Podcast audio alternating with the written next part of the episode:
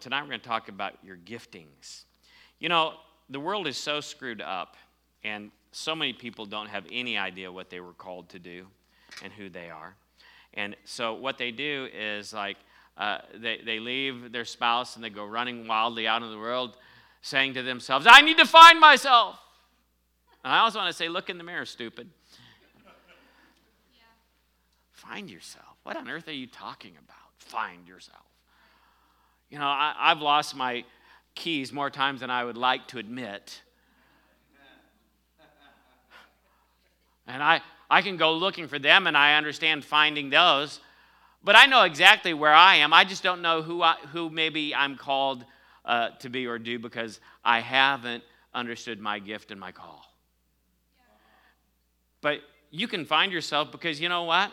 You know, my, my kids, I would always ask them, I go, what are you going to do? What are you going to grow up and do? And they would say, well, I don't know. And I said, well, if you don't know, who, who could I contact to ask if you don't know? Because you know what? You're responsible for your life, nobody else. And wandering in the wilderness is exactly the opposite of God's will. Wandering in the wilderness is exactly the opposite of God's will for you.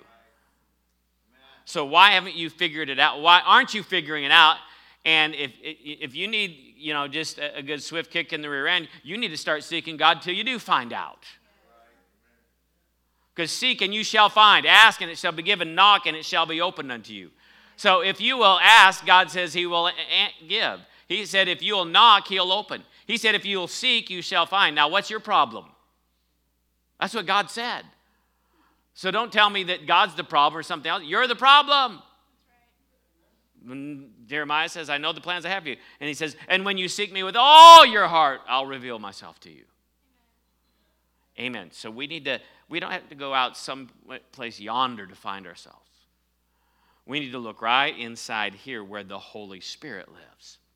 You know, the Holy Spirit, if he wanted to be vague and distant, he'd be out there. But no, he came and he chose to live inside our very being. And that's where the inward witness is, and that's where you begin to find out who you are and what God's calling you to do. And so you don't have to go someplace and find yourself. Matter of fact, if you'd quit going all over the place, you'd probably find yourself a lot quicker, chasing after all the stupidity of the world. So let's go to 2 Timothy 1 6 and 7. Tonight we're going to talk about stirring up the gift within you. The gift is really a big part of who you are. Your gifting is, is a massive part of who God created. Your desires are connected to your gifts. Your calling is connected to your gifts. Your peculiarities and your specialties and your unique things about you is connected to your gift. Your identity is very connected to your gift. Your gift is basically what God created you for in order to do. It's not who you are it, totally, but it, but it's partly who you are. I mean, you're not just a gift, but, but you're a person made in God's image. But your gifting defines you and delineates and distinguishes you from other people. And it distinguishes your call. And gifts and callings are connected. Romans 11 29 says the gift and the calling are irrevocable. They're never going to be taken back. You're going to be forever held responsible for it. Forever. Never taken away.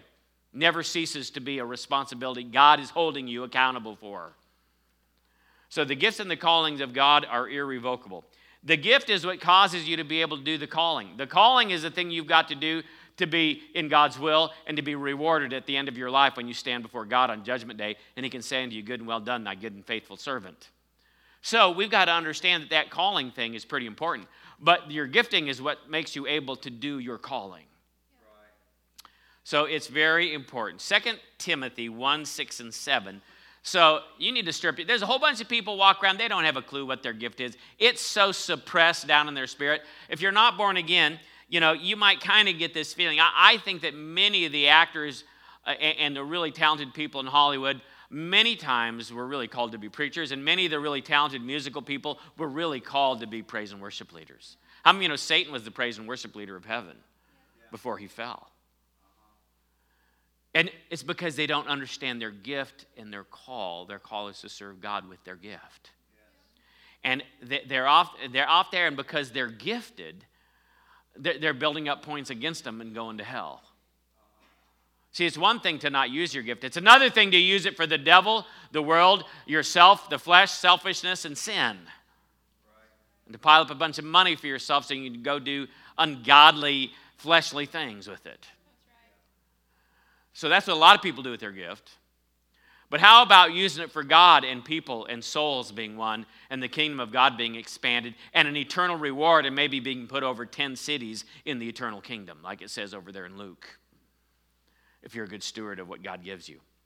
So, our gifting is very important. 2 Timothy 1, verses 6 and 7. Let's look at that real quickly. And it says, Wherefore I put thee in remembrance that thou stir up the gift of God which is in thee. Now, first thing that tells us is our, is our gift actually needs to be stirred up. It, it can lie dormant, it can be inactive, and it's your responsibility to stir it up. It's your responsibility to pull uh, the, the, the, starter on the mower for it to get started. Can I get an amen? You, you can't just stand there and look at the mower and think it's going to start on its own. You're going to have to stir it up and get it ignited and going. Because if, if you just sit around thinking that's somebody else's responsibility, uh, it, it's like my kids, well, you know, I say, what are you going to do? I don't know. Well, then who can I go to to ask? Because you're, you're, ex, you're the expert on you, nobody else. So you've got to stir it up. And it says, I call to remembrance, excuse me, uh, wherefore I put thee in remembrance, that thou stir up the gift of God which is in thee by putting on of my hands. So part of that stirring up is the gift that was given when they laid hands on them. Gifts can be imparted, or better word is really released when a minister lays hands on you. I can remember I've had hands laid on me, and something changed. When Brother Hagin at the ordination service, when I graduated from Rhema Bible Training Center, he laid hands on me. From that day, something changed inside of me. A gift was imparted into me to be able to teach faith and to be able to teach uh, along the lines that that school was raised up to send people out to do. So, anyway, look what it says. For God has not given us the spirit of fear. Now, this is still goes with that. This is not a different subject. God has not given us the spirit of fear, but power and love and of a sound mind. That is the only environment where those gifts can be uh, inculcated and then incubated and then released. Because in your spirit, man, there is no fear, there's faith. The antithesis of fear is faith. Timidity, the opposite of timidity is boldness. And so when you understand that, and the spirit of fear is, is the root of timidity. And it's interpreted both ways. You can read one Bible that says timidity, the other one says spirit of fear. But fear is the root for timidity. But God says the righteous are as bold as a lion. So God has given us a spirit of fear. I mean, God has not given us a spirit of fear, it says, but power. And so He's given us the power that we need. For I'm not ashamed of the gospel of Christ, for it is the power of God unto salvation. And love. Love is, it says that love never fails, uh, that God is love. We could say so many things about love, but love is the basis by which God does everything. God is love. You know, I spank my children because I love them. I don't just preach you uh, crispy, uh, what are those donuts called? What are they called? I don't just give you Krispy Kreme sermons because I love you. You need meat to grow up and overcome and do what God's called you to do. Now, we give milk to the babe, but we give meat to the, the grown up. We give sound doctrine to everybody. But it's because I love you, because God loves you through me. And then we show kindness because we love people. Uh, we may have to rebuke somebody because we love them enough to do it. I don't tell a homosexual it's okay to be gay. Amen. But there's many pastors who do. And they won't confront them because they're selfish. That's the real reason why a pastor won't confront somebody about their sin because they're selfish. And they've never grown up and they're not a real man, they're a big baby in a pastor's suit. they won't confront people because they don't love them enough. My kids turned out right because I loved them enough to correct them and spank them. But to be kind to them and show a lot of nurture and a lot of love and encouragement, that all goes hand in hand. You, you got to balance it out. You can't just have all one and not the other. It's got to be very balanced. And so that love is important. But our gift, uh, it, works in a place where there's power. Love. How many of you know there's not always power in your mind? How, all you got to do is wake up six in the morning or, or four o'clock in the morning, and you'll find out that your mind is not all powerful. I've been waking up at like four every day for I don't know how many months. But anyway, so I just pray. And then love, how many of you know uh, that you don't always, just in your mind or your action, you don't always feel like being loving? Yeah. Amen. Amen. When that spouse says the wrong thing to you and you snap back at him, and that was not love. All right. And a sound mind, power, love, and a sound mind. But that is the place which is your spirit. In your spirit, there's power. That's where the Holy Spirit is, the spirit of power and might. And that is where love is. The love of God is shed abroad in our hearts, in our hearts, in our hearts by the Holy Ghost. And then a sound mind. You've got a carnal mind and you've got a spiritual mind. In Romans 8, verses I think 3 and 5, somewhere in there, it says to be carnally minded is death.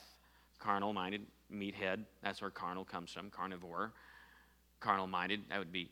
How many of you ever watched All in the Family? That guy was called Meathead. See, he was carnal minded. That's why the old guy called him Meathead. Anyway, that's, what, that's the profound meaning of carnal minded. Meathead. To be carnally minded is death, but to be spiritually minded is life and peace. Spiritual. You got a spiritual mind in your spirit man, he's got a mind. And then you got this thing that has five senses and takes information is and has chemical reactions.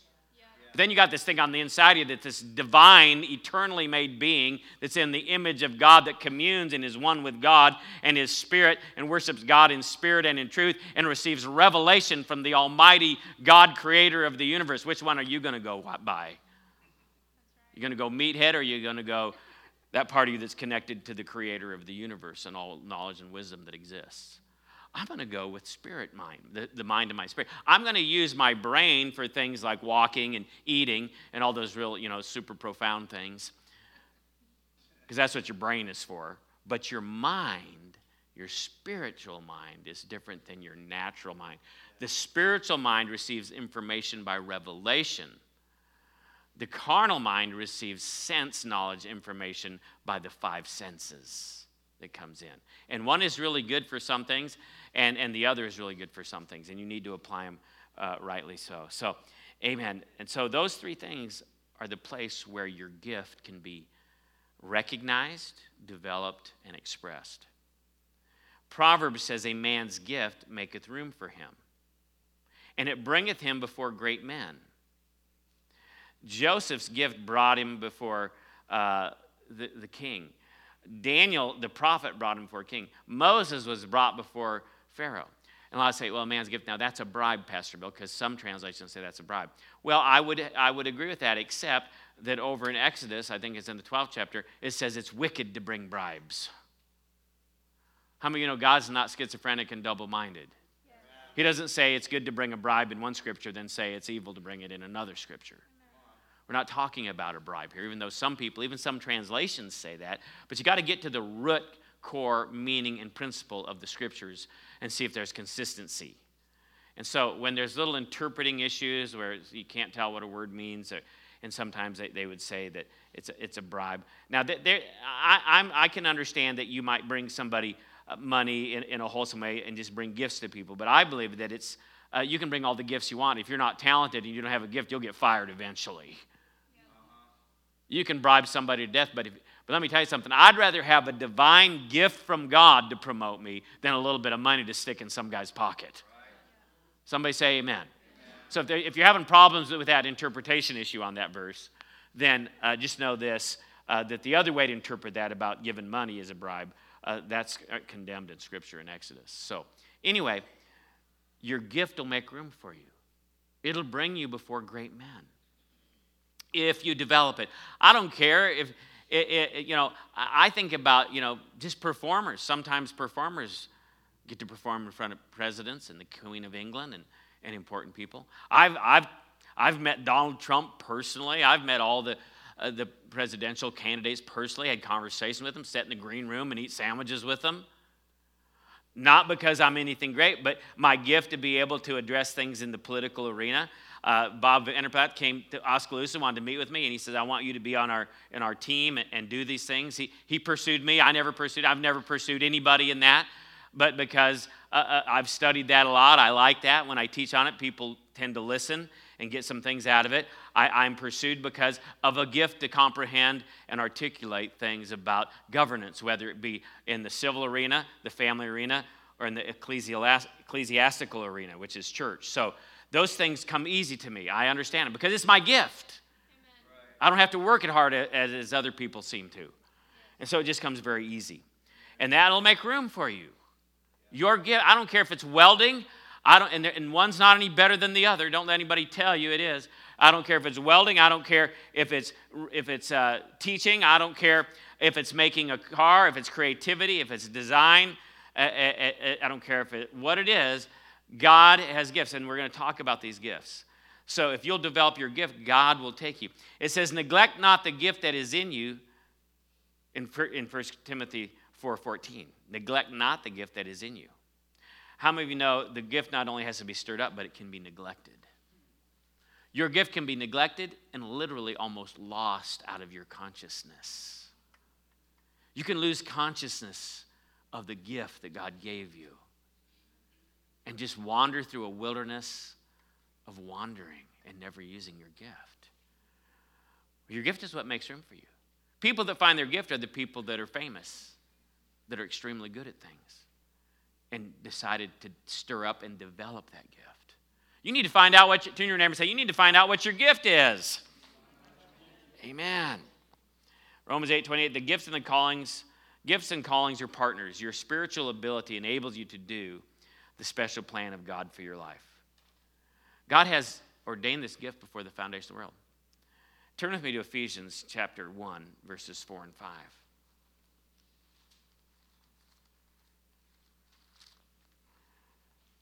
1, 4, and 5, and it says this According as he hath chosen us in him before the foundation of the world. Did you know he chose all of us? Don't get up on this predestination thing like he chose some and not others. I can disprove that 50 different ways. He hath chosen us in him before the foundation of the world, that we should be holy and without blame before him in love having predestined us, not predetermined, predestined, two totally different meanings. Don't ever confuse determinism with destinationism. Don't ever confuse predeterminism with predestinationism. They're two completely different things. Destinationism is biblical, determinism is ancient pagan cultish teaching. And unfortunately, it slipped in somewhere around the Reformation and raised its ugly head up again. Okay, so look at this. Having predestinated us unto the adoption of children by Jesus Christ to himself, according to the good pleasure of his will. So God has predestined us, and he's got a call for us, he's got things for us to do. I can give you many scriptures, but Jeremiah is probably one of the most profound and clear scriptures of all. Turn to Jeremiah 1. And we all know this verse of scripture. It's the same Jeremiah that says, I know the plans I have for you of good and not for evil. It's the same Jeremiah that in verse 1, God says to him, uh, individually before he said it to Israel corporately while they were in Babylonian captivity. He says this in Jeremiah 1 and 4. Then the word of the Lord came unto me, saying, Before I formed thee in the belly, I knew thee. And before thou camest forth out of the womb, I sanctified thee, and I ordained thee a prophet. A prophet is a gift and a calling. Pro- prophet is a gifting, and doing that ministry is a calling. He ordained him to that before he was in his mother's womb. These things are all orchestrated in the eternal plan of God. All these things are already orchestrated in the eternal plan of God. Before I formed thee in the belly, I knew thee, and before thou camest forth out of the womb, I sanctified thee, and I ordained thee a prophet unto the nations. Wow. And he said, You know, you're, you're going to, you know, people are going to give you a hard time. Don't be afraid of the faces. Don't look at them. Just know it. There's going to be all kinds of interferences for you to walk in your gift and calling. The devil would like to totally for you to abort that. He'd like you totally to neglect it. He does not want you to stir it up. He does not want you to create in yourself a consciousness of it and to, and to walk it out. Because when you walk in your gift and your calling, you're dangerous to the devil. Somebody say amen. So know that He wants you.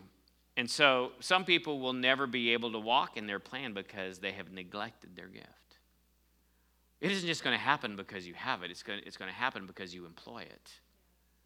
And if you, if, you, if you neglect to employ it, then you will neglect the gift that's within you. I know people that were 10 times more talented in sports than other people. I can remember growing up with a couple of kids. Uh, this one guy's name was Gary Hofer. He's probably the most coordinated, one of the quickest, one of the strongest pound for pound, amazing athletes I'd ever seen. And because he got interested in girls and drinking and partying and going out, he was probably 10 times better than guys that went 10 times further than him because he neglected his gifting. He could have gotten scholarships anywhere he wanted to go. He was so gifted athletically. I knew other kids who were extremely gifted athletically.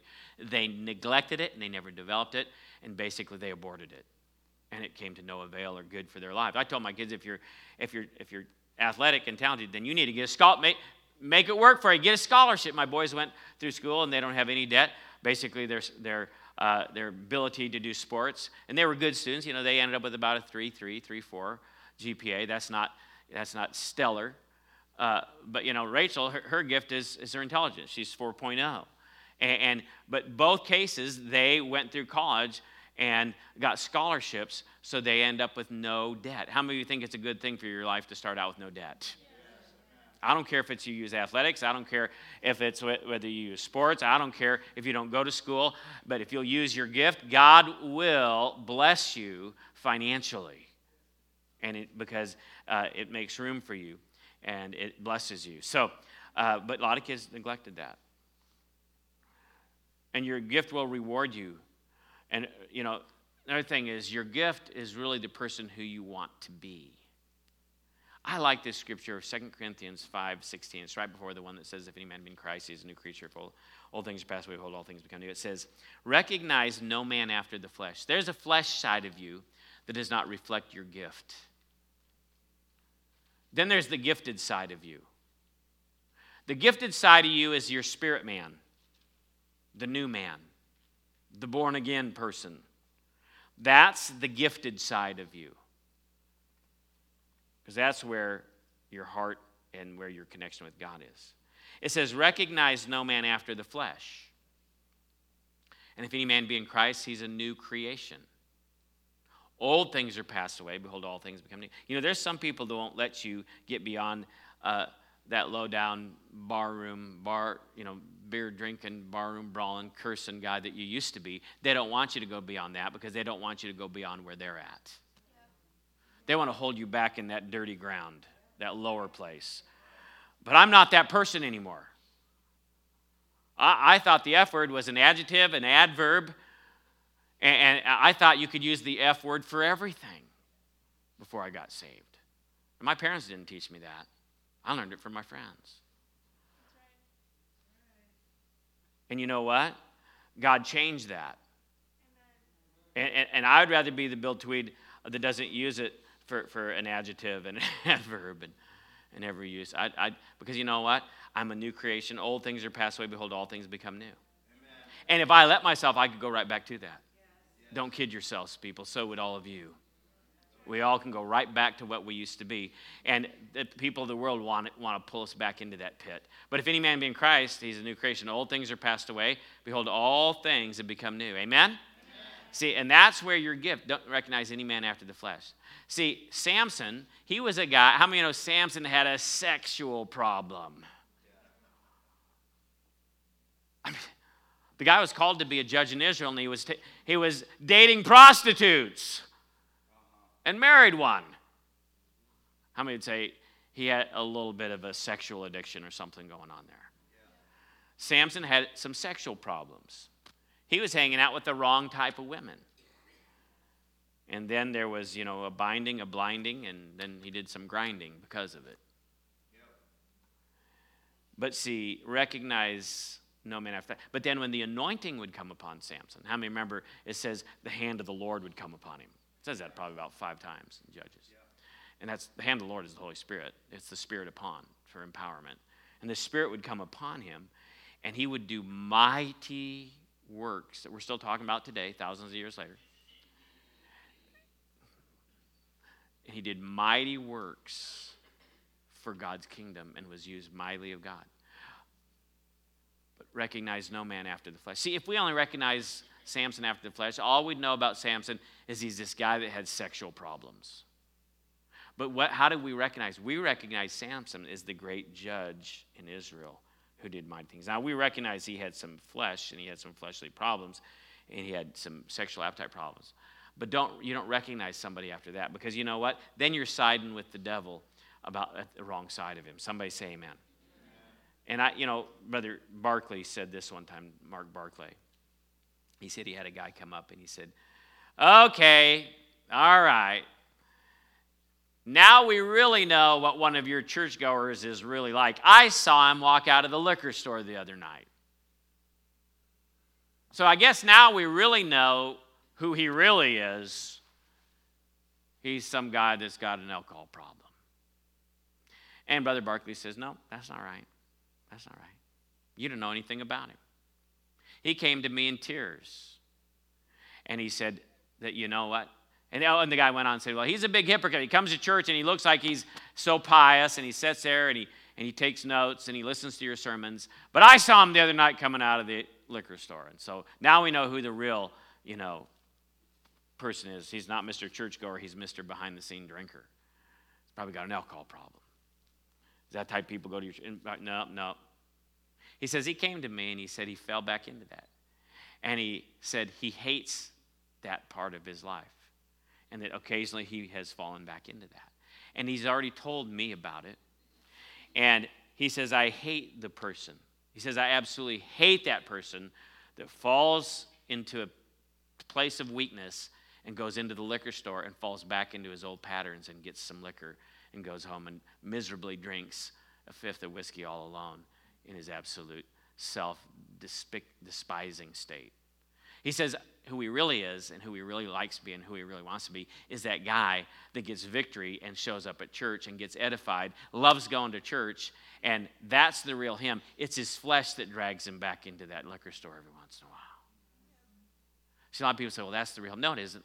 That's not the real him. That's the person that he hates, and that's the person that he's fighting with. Paul said, I, the thing I desire to do, I do not do, and the very thing I don't want to do, I do. And I see two different laws. One, the law that is warring in the members of my body. But then I see another law after the inward man, and that is the law of righteousness. But there's no good thing that dwells in my flesh. So let's not recognize anybody after flesh because you know what? Your gift doesn't exist in your flesh. You need to find out who your spirit man is and get in sync with him because he's the one that's going to take you where you want to go in life. Amen. Everyone has a gift from God. In Ephesians 4, it gives the gifts of uh, the ministry gifts. The five, there's five ministry gifts, there's seven motivational gifts. The ministry gifts are the leaders. God has sent church apostles, prophets, evangelists, pastors, and teachers for the perfecting of the saints, are the uh, not just perfecting. Perfecting means bring to completeness. It doesn't mean make you like you're perfect. It means it makes you mature. And it's also for the equipping of the saints for the work of the ministry. My job is to equip you to do the work of the ministry. My work is to get you to do your work. My gift is to unlock your gift. My job is to be the coach to get you out on the field and play the game right. Does that make sense? See, I'm not supposed to be just out there doing it with you all the time. I'm supposed to help you get out there and begin to do what your gift and calling is. And the Greek word literally means uh, is to unlock your gift. Motivational gifts. There's seven motivational gifts over there, in, and that's more the layman's gifts. Well, Pastor Bill, you know, well, let's just turn there. We're going to just take time. We, we aren't going to get through with this tonight. We're going to pick this up next week. But look what it says there. We're in Romans. 12. Is anybody getting anything out of this tonight? Romans 12. Romans 12, verses 6 through 8. And it says, Having then gifts differing according to the grace that is given to us, whether prophecy, let us prophesy. Now, this is talking about lay people, according to the proportion of faith. Or ministry, let us wait on our ministering. Now, that's where we get the word deacon, ministry or serving. Or he that teacheth on teaching, or he that exhorteth on exhortation. He that giveth, let him do it with simplicity. He that ruleth, with diligence. He that showeth mercy, with cheerfulness. See, God addresses the ministry gifts like in the pastoral epistles. God makes a distinction between uh, your gift, gifting, if you're prophetically gifted, versus being a prophet. See, you go over there to the 26th chapter of Acts, and it says, Now there was a certain prophet by the name of Agabus, and he had four daughters which did prophesy. There's a difference between being a prophet and having a full time ministry where you're fully consecrated to God and you've left all for the sake of the gospel, and you make uh, your ministry, you make your living by ministry. He that preaches the gospel is to live by, it says. And so that's one thing to be a prophet. And then it's another thing to have four daughters that prophesy. There is a layman's prophecy because it says in 1 Corinthians uh, 14 3, 4, it says that he that prophesies does so unto edification, exhortation, and comfort. A real prophet has a preaching ministry and operates in the gifts of wis- the word of wisdom and the word of knowledge and discerning of spirits, usually. So, we've got all these different gifts. You can prophesy and not be a prophet, is what I'm saying.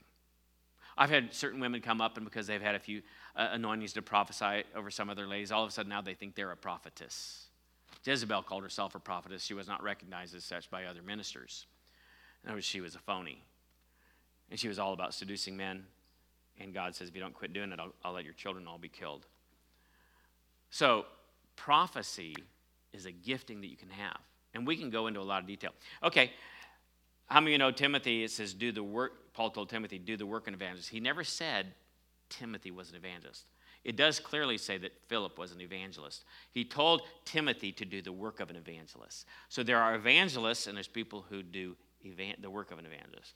There are prophets and there are people who may have the gift of prophesying. That is the difference between a fivefold, full time, fully consecrated, how they make their living ministry gift versus someone who has these flavors and these layman giftings in their lives. Somebody say amen. So you've got five ministry gifts, you've got seven motivational gifts. That equals 12, the same number of the 12 apostles. And if you look at that, you can see that in those gifts, a lot of them reflect like ministering or ruling or teaching. You know, I, for many years, uh, you know, you, you can teach Sunday school class, a pastor can get curriculum, and he can tell you basically this is what we want taught in our Sunday school classes.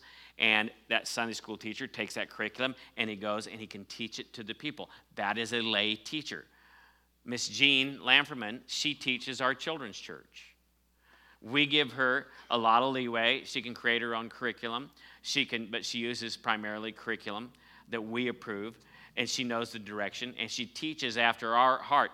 And so she doesn't go start teaching, you know, a whole different direction than the church is going. She, she isn't teaching that we need to go build a new building someplace. Or she isn't teaching some new doctrine that I, I would not have her. Now, she, her teaching is a subordinated subset of my teaching. And so that's what it means to be a teacher in the motivational context, not the ministry gift content. Now, the ministry gift, he gets teaching directly from God for the congregation, it has directionality to it. He, the teaching that I give you will also guide you as a congregation towards certain ends, goals, and visionary uh, things that God has called us to do. Can I get an amen? But don't you take that on because you're not called or anointed or appointed to do that. Your call as a teacher in this church, if you were to be a teacher, would be a subordinated type of teaching that is for the motivational layman type of gifting, not the leadership fivefold ministry gifting. Somebody say amen. So, but we all have gifts. Some of us are fivefold gifts. Some of us have, I have motivational giftings too. And so that is part of my call. I, have prophetic and teaching in mine and pastoral, but there are different types of gifts. And when we need, how many of you know we need to rightly divide the word of truth? Amen. Not just throw all the gifts into one big bag, shake it all up, and spew it out as a confused mess. Rightly divide the word of truth. Rightly divide, delineate, distinguish, make clear lines of distinction. And so the gifts of the Spirit are a whole other thing. We won't go into that tonight. You pretty much know what those are. So, when does uh, this gift uh, exist? Develop and flow from our spirit.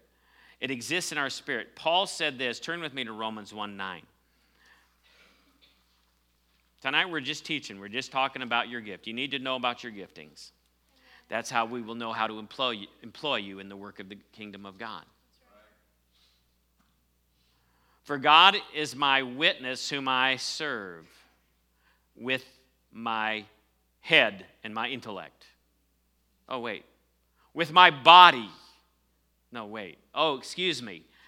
For God is my witness whom I serve with my spirit. My spirit. God is a spirit. They that worship him will do so in spirit. Truth. We are spirits. The Lord God sanctify you holy, spirit, soul, and body. First, you're a spirit. You have a mind or a soul, and you live in a body. You serve God with your spirit, man. First and foremost. You know, it tells you to renew your mind. Who, who's the you re- renewing your mind? Who, who renews your mind? The real you. That's your spirit. You renew your mind. Your mind doesn't renew your spirit. It says that we are to renew our mind. We're not a mind, we're a spirit with a mind that needs to be renewed. Somebody say amen. So the spirit is the real you. These people need to go find themselves. They need to just go look in the mirror and say, you know what? I just found myself. I'm living inside this body. And I have a mind that needs to be renewed. And I got a spirit that needs to be born again. I got a flesh that needs to be put under and employed for the work of God. And so that's how we, if you want to say, use that term, find ourselves. I don't even like that term. But why our spirit? Let's look at our spirit. The Bible says our spirit man is righteous and holy. Now, your flesh isn't righteous and holy. Your mind isn't. It needs to be renewed. Your flesh needs to be put under. But your spirit is righteous and holy. It says that we're created after God in true righteousness and holiness. Be renewed in the spirit of your mind, Paul said in Ephesians 4 renew your mind. Our, number two, another reason why we can trust uh, our spirit man, not only because it's born again and it's righteous and it's holy, but the Holy Spirit is joined to our spirit. He that is joined to the Lord is one spirit with the Lord. 1 Corinthians 6 17. You are Siamese twins with God.